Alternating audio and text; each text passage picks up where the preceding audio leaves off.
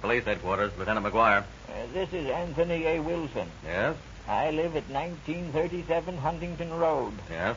I'm going to commit suicide, and I want to notify the police. Wait a minute. What did you say? Get the number on this call, Anderson. Right. I'm going to commit suicide, and I want to notify the police. Can you speak a little louder, please? The the line's noisy. I know you're stalling for time, officer, but it won't do any good. Listen. Hello. Hello. Holy mackerel, he meant it. What's up, Sergeant? The fellow just called in and told us he was going to commit suicide, and it sounded very much as if he did. I heard a shot over the wire. Did you trace the call? The switchboard operator's working on it now. Oh, that must be the report. Hello? Yeah. Yeah? Hey, What's that address again? One nine three seven Huntington Road, yeah? Anthony A. Wilson. Okay, thanks. That's the same name and address the guy gave me over the phone. Quick, get a car and meet me at the side door. All right. Give me the radio room. Hello. Get a patrol car out to 1937 Huntington Road. Put in an ambulance follow-up to the same address. The report was a case of suicide.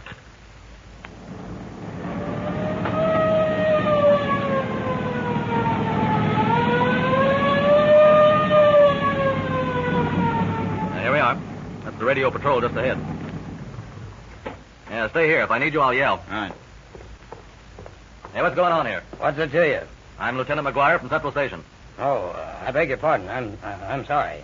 I didn't know you without your uniform. I'm Officer O'Brien. What did you find on this call? Oh, I just got here a couple of minutes ago myself, sir. Can't get anyone to answer the door. Is it locked? No, sir. Now let's go inside. Lights on, sir. Yeah. Hello? Hello, anybody home? Must be somebody here, Lieutenant. There's a fire burning in the living room grate. Hello, who lives here? Let's go upstairs. All right. As we drove up, I thought I saw a light burning on one of the upstairs rooms on this side. What were you expecting, Lieutenant? Well, I don't know yet. We received a call telling us that a man was going to commit suicide in this house. It may be just a gag. That's a light under the door, Lieutenant. Yeah. Well, we'll see. Now let's go in. Nobody in here either. Hey, listen. What's that noise? Sounds like water, sir. Coming from the bathroom. Open the door. What? There's someone in the shower, sir. Hey, say, what, what's the big idea? We're officers. Dry yourself and come out of that shower. officers. Well, well, what's wrong? Are you in the house alone? No. No, Mr. Wilson is downstairs in his study. Didn't you hear us knocking? No. No, the shower running, I suppose. How long you been in that shower? Oh, about ten minutes. Hear anything like a shot? Why, why, no. Say, We what just are you... received a call from a Mr. Anthony Wilson telling us that he was going to commit suicide. We heard a shot over the wire. Then he meant it. What do you mean? Let's get downstairs. Quick, throw me that robe. Come on. What did you mean he meant it? Well, I saw Mr. Wilson with his pistol earlier this evening. I asked him what he was going to do with it, and he laughed and said he was thinking of killing himself. I did, huh? Yeah. Well, I suppose he was joking and thought nothing more of it. Here, now this is the door. Oh, it's locked. Got a key? No, Mr. Wilson has the only one. Key's still in the lock inside. Any other door to this room? No, the only door. We'd better break it in. Give me a hand, O'Brien. All right. Now, you'll need an axe, officer. That door is solid oak, three inches thick. Any windows? Yes, there are two long ones opening off the porch outside. Good, we'll try those. Now, never mind the door, O'Brien. Okay. Now, Officer Anderson is out in the car. Get him, will you? Yes, sir. Yeah, are these the windows? Yes. Yeah, they're locked, both of them. Here, stand back. What are you going to do? Break the glass around the lock. There. Now, if I can reach the lock. That's it. Yeah, there we are. Now, just where. What's wrong? Take it easy, fellow. It looks like Wilson told you the truth. He is dead.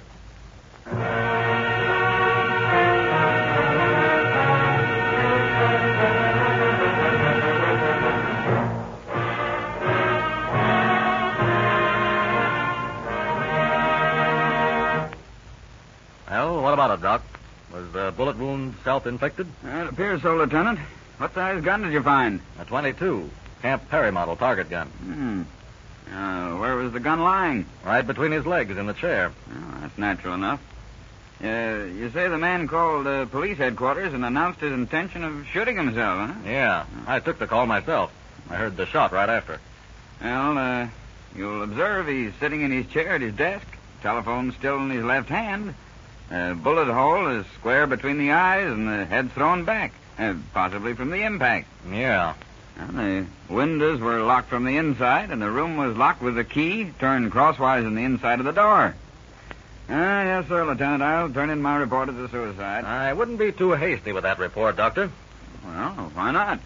You uh, found the print of Wilson's forefinger on the gun trigger. Yeah, I know, but a lot of things don't ring true.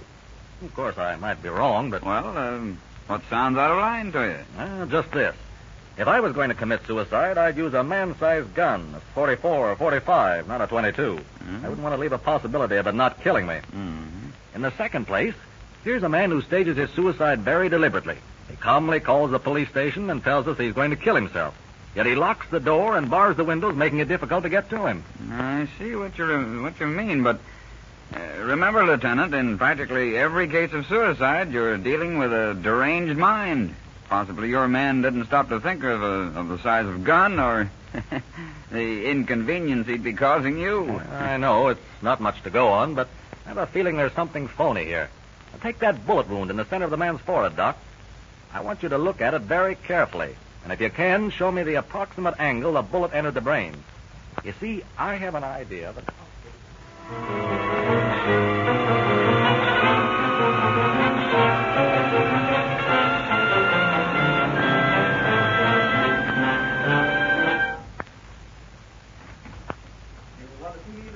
Oh, yes. Come in.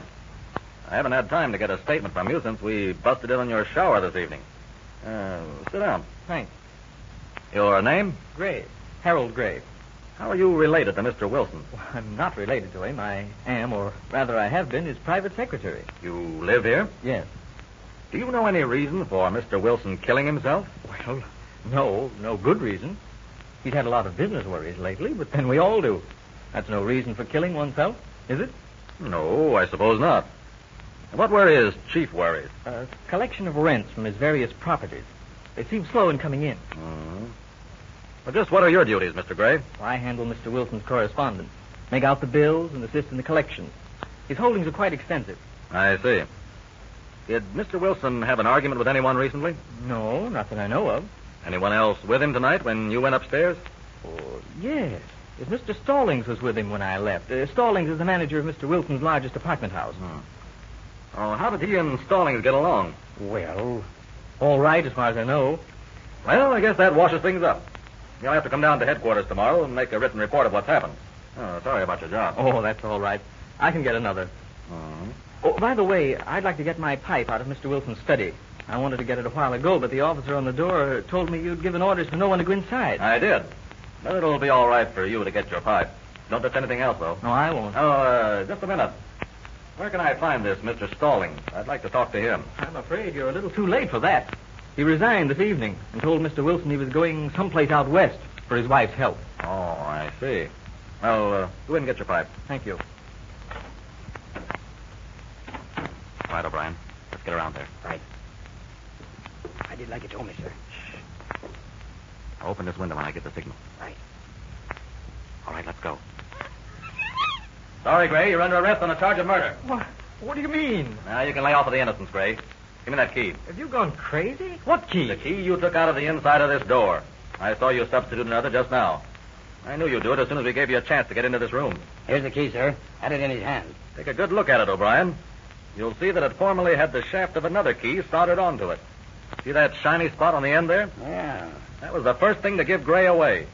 Gray turned the lock from the outside with the piece that he'd soldered to the original key. Then, adding a bit more pressure, he broke off the extra piece from the outside, leaving the key in place with the door locked. Well, I'll be. All right, Gray. Why did you kill him? Very well, I'll tell you. That story of him being worried about rent collections was on the level. He was worrying about them because you were stealing them. Now, what if I was? A miserly old skinflint? They wouldn't pay a decent wage. That doesn't justify murder, Gray. You want to sign a statement admitting that you killed him? You'll have to prove that. That's easy. Finding the trick key in your possession is enough by itself. However, here are a few other things against you. All figured out, huh? Yeah. All.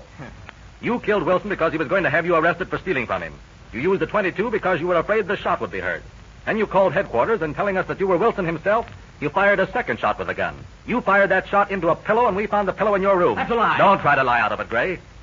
Besides, you made another error, a very grievous error. After you fired both shots, you put the telephone in Wilson's hand and wiped the pistol clean of your fingerprints. Then you placed Wilson's forefinger in the trigger so we'd find his print on it. Well, what about it? Nothing, except you shot Wilson right between the eyes.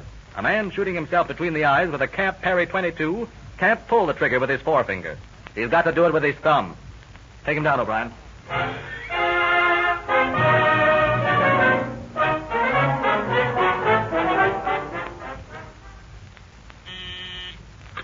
Police headquarters. Okay, Sergeant. Hello, Tim. Send the jailer to the homicide office for a prisoner. Police headquarters.